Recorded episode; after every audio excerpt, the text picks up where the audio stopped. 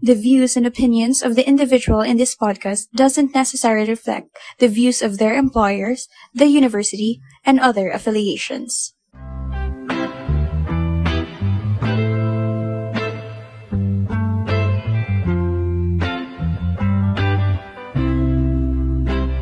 This podcast has been recorded as part of our final requirement for production of broadcasting, interactive, and emerging media. Guys! Namiss ko kayo. Iyan! Ang daming project! Kaya nga, wala na tayong oras sa mga banding. Anong banding date na banding or banding sa mga friends mo? Um, Siyempre, katatapos lang ng Valentine's. Alam nyo na. Pero wala pa rin. Puro online class. Ikaw din ba, Rich? Um, ewan ko eh. Basta ako busy ako sa school ngayon eh. So, ayun. Huwag muna tayo sa love life. So, ikaw, Vince, kumusta ka na? Ano ba? Yung love life o yung classes? Um, syempre yung classes na lang tayo. Ako, eto, puyat na puyat. Kakatapos ko lang gawin yung mga modules sa ibang subjects. So, I guess pare-pareho naman tayo. Yeah, I know, right? May chika ako. Wow, ano yan? Na-mention ng isang prof na baka daw tanggalin ang face-to-face ng OU. Oh. Oh my, oh my. Approve ba kayo doon? Girl, no. Hmm. Siguro, alamin muna natin, bakit ba tayo nag-OU? Oo, unahan ka na kayo ha. Ako kasi dati, nag-stop sa engineering back in 2013. And then, naghanap ng employment opportunity, napasabak sa BPO. Okay naman siya, nawili naman ako sa career. Although, at some point, around 2018, I think, nakaramdam ako ng masyado akong confined sa industry na yon. And I guess, gusto ko maghanap ng field work din. So, at some point, naisip ko magbalik-aral. So, syempre, hindi naman tayo mayaman. Doon tayo sa State U.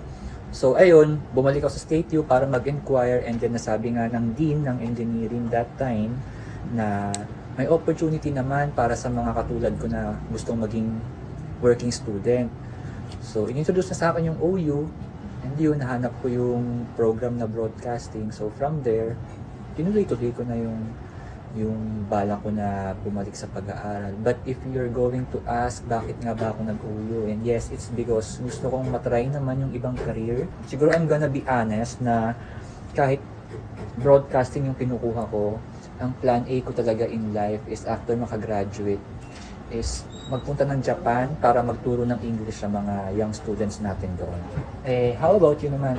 Um, siguro sa akin, to be honest, first, of course, gusto ko ng degree talaga. Gusto ko magkaroon ng certificate, syempre. Tapos, yun, yung opportunity sa OU nagbigay sa akin na magkaroon ng degree kahit nagtatrabaho ako at the same time. So, dito sa OU, hanggang tumagal ng tumagal, parang nagustuhan ko yung course ko, which is yung broadcasting. Kaya ngayon, kinakarir ko siya, ginagawa ko yung best ko talaga. And uh, I think, um, nag-work naman siya for me. So, yun yung sa akin. So, no regrets? Um, no regrets pa ngayon. Grabe! So, na-expect mo mag-regret ka in the future? um, depende siguro kung ano yung magiging process o ano yung magiging future na kalagayan ng OU. Hindi pa natin alam, syempre. True. Lalo na sa bomb na dinrop ko kanina. Anyway, Rach, ikaw? Okay, so yung sa akin naman, um, yung rason kung bakit ako nag-OU is last 2018, uh, nag-stop ako sa pag-aaral. So, dati rin ako sa traditional and yung course ko is AB English. So, nagkaroon ako ng napakatinding emotional breakdown to the point na sinabi ko sa parents ko na mag stop muna ako para magpahinga since sobrang drained na ako that time. And then, nung next school year, nag-enroll ulit ako and since nagtrabaho na nga ako nun sa BPO, hindi ko na rin siya mapakawalan. So, pinili ko na mag-OU since yun din yung na-recommend sa akin ng parents ko. Ayaw nila ako mag-stop eh. So, ayun, uh, napakagandang opportunity nito para sa ating mga working students din. And ayun nga, parang blessing in disguise tong OU dahil napagsasabay ko yung pag-aaral and yung pag-work ko. Yun lang. So, Hope, how about you? Ah, sa mga na-share nyo, grabe, na-realize ko na we've been through a lot. That's, we come from different walks of life. Kasi ako, estudyante ako dati ng PUP, regular student, from Com- College of Communication. So, um, nakatapos din ako ng ilang years doon. Tapos, umabot sa point na, I live in Laguna kasi, so medyo malayo. Yung commute ko, umaabot ng 3 hours. Hirap na Wow. hirap ako, yeah, talaga as in. Tapos, umabot sa point na, nung pauwi na ako, ang lakas ng ano ng ulan nung time na yon tapos nung pa, hinintay ko muna tumila. Nung pauwi kami basa yung daan tapos naglalakad kami papunta sa PNR may tricycle na ang bilis ng takbo tapos hindi nasayad niya ako. So napahiga ako sa sahig tapos ah, dinala ako sa clinic. Although okay naman ako wala namang concussion or anything pero doon parang nawalan ako ng gana and then napahiya din kasi talaga ako ng sobrang na yun tapos parang I decided not to take a rest na lang muna. Unfortunately, medyo napahaba-haba yung rest ko. Umabot ng 2 years. And then I decided to go back sa PUP and binigyan ako ng chance ng OU to finally finish. Related din naman sa course ko nung una, communication. So, that's my story. Pero guys, grabe, ang ganda ng program ng OU, no? Kasi, since working student tayo, hindi tayo minamadali nila sa mga assignments na kailangan natin ipasa. They give us in, enough time para mapasa natin yun. At the same time, we have something to look forward to. Kasi sa mga subjects na hirap tayo, dahil may twice na, uh, twice a month tayong meeting sa mga prof natin, tuturuan, matuturuan pa nila tayo face to face. I agree. Yeah, tama. Di ba ang ganda? Ikaw, Ian, ano, is it good for you na may face to face or ano? Um, yun, yung point mo, sobrang laki, sobrang lawak nung, nung topic na yan. At para sa akin, syempre, um, yung makakasalamuhan natin yung prof sa school, sobrang laking bagay nun para matuto tayo mismo sa kanila. Hindi lang sa pinag-aaralan natin, kundi sa mga experiences nila, yun yung mahalaga. Kasi da- tayo ng mga broadcaster, dapat talaga sa experience tayo kumukuha, humuhugot. So para sa akin, napaka napaka-importante nung face-to-face na pag-aaral. Ikaw, Vince, ano masasabi mo dun? Somehow I agree kasi meron eh. Kahit kadaming modules or kung ano mang mga academic requirements ipapagawa, may mga learning sa face-to-face classes na hindi may tuturo ng mga academic requirements na yun. May mga gustong sabihin yung prof, mga gustong i-discuss na hindi naman talaga ma- mako-cover ng mga pinapasa natin. So I think it's very important din na meron pa din face-to-face classes. Ikaw ba, pro din, Rachel? Um, for me, oo.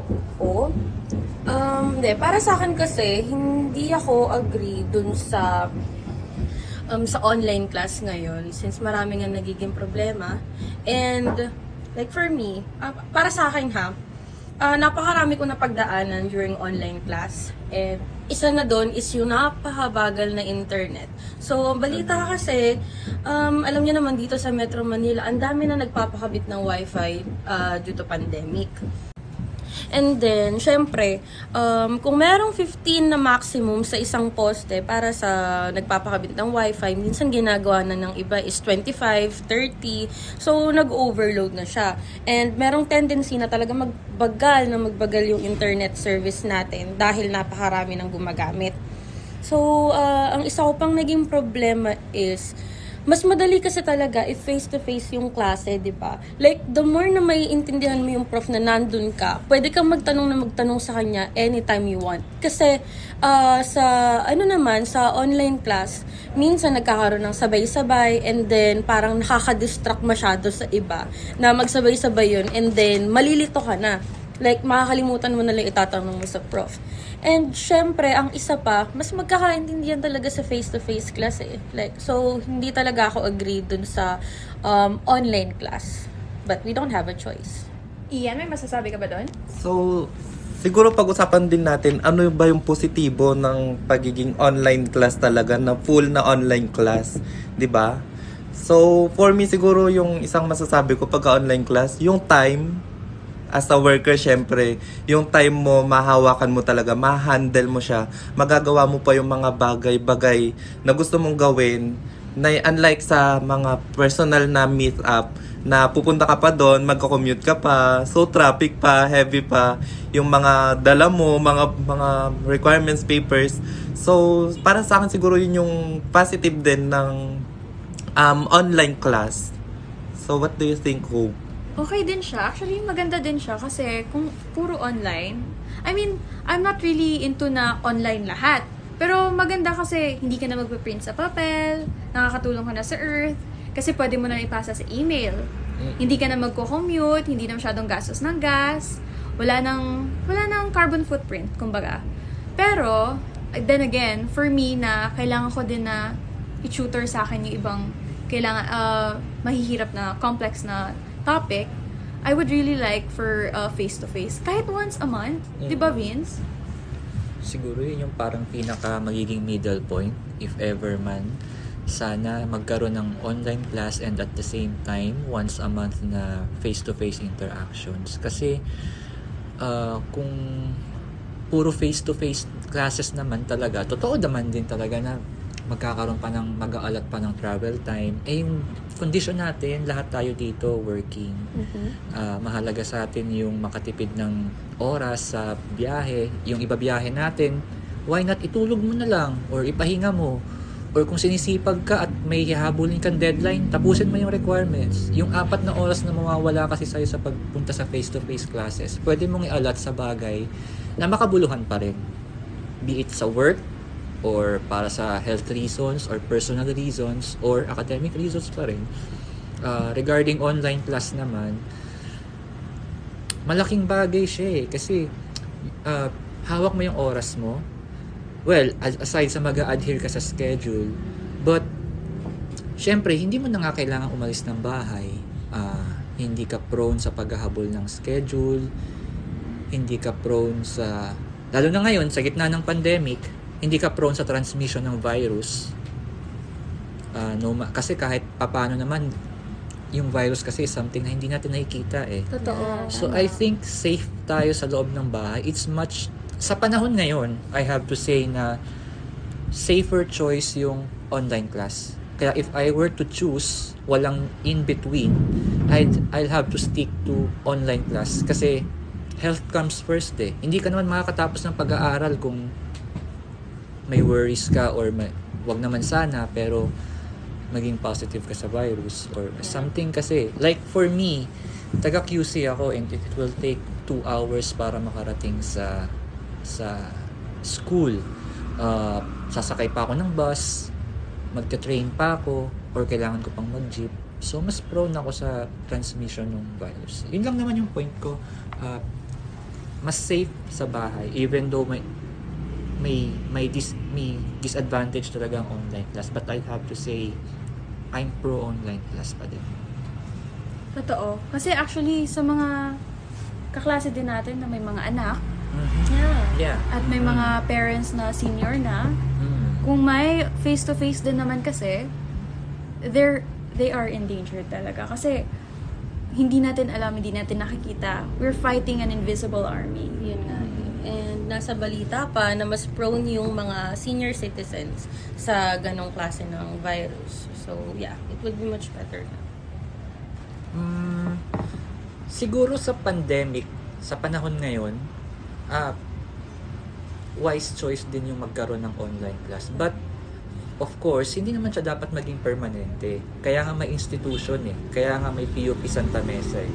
Ah, if we have to look at the positive side, ang laki din ng iginanda ng PUP. Dahil na rin Totoo. siguro konti lang yung pumapasok, mas nagkakaroon ng time para sa repairs, sa improvements. So, ayun, dahil sa online class, nakatulong din talaga siya. Tuloy-tuloy yung pag-aaral, pero at the same time, nagkaroon ng nagkaroon ng uh, time para ma-improve at maayos naman yung mga kailangan ayusin sa school. Oh, yun pa. Yun pa yung isa. Pero dahil nga sa online class, marami din tayong na-face na problems. Maraming advantage, maraming disadvantage. Mhm. Pero, I guess we've learned a lot din naman. Oo. Yeah. I can say na hindi lahat afford ang mag-online class. Lalo na yung ah, internet bills, syempre hindi naman yung something na libre. If you're going to commit to online classes, kailangan mo ng stable na internet connection. And kung meron ka mang internet connection, hindi lang naman ikaw ang gagamit nun sa bahay. Totoo. Kung meron kang kapatid na nag-aaral, kung meron kang magulang na nagbe-business,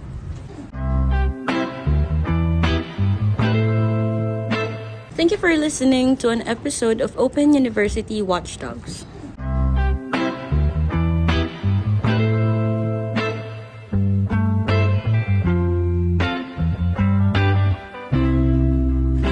This podcast has been recorded as part of our final requirement for production of broadcasting, interactive, and emerging media.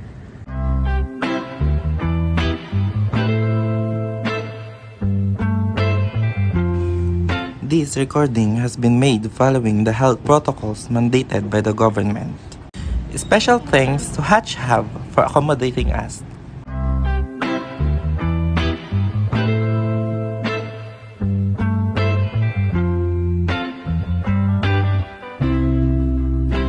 The views and opinions of the individual in this podcast doesn't necessarily reflect the views of their employers, the university, and other affiliations.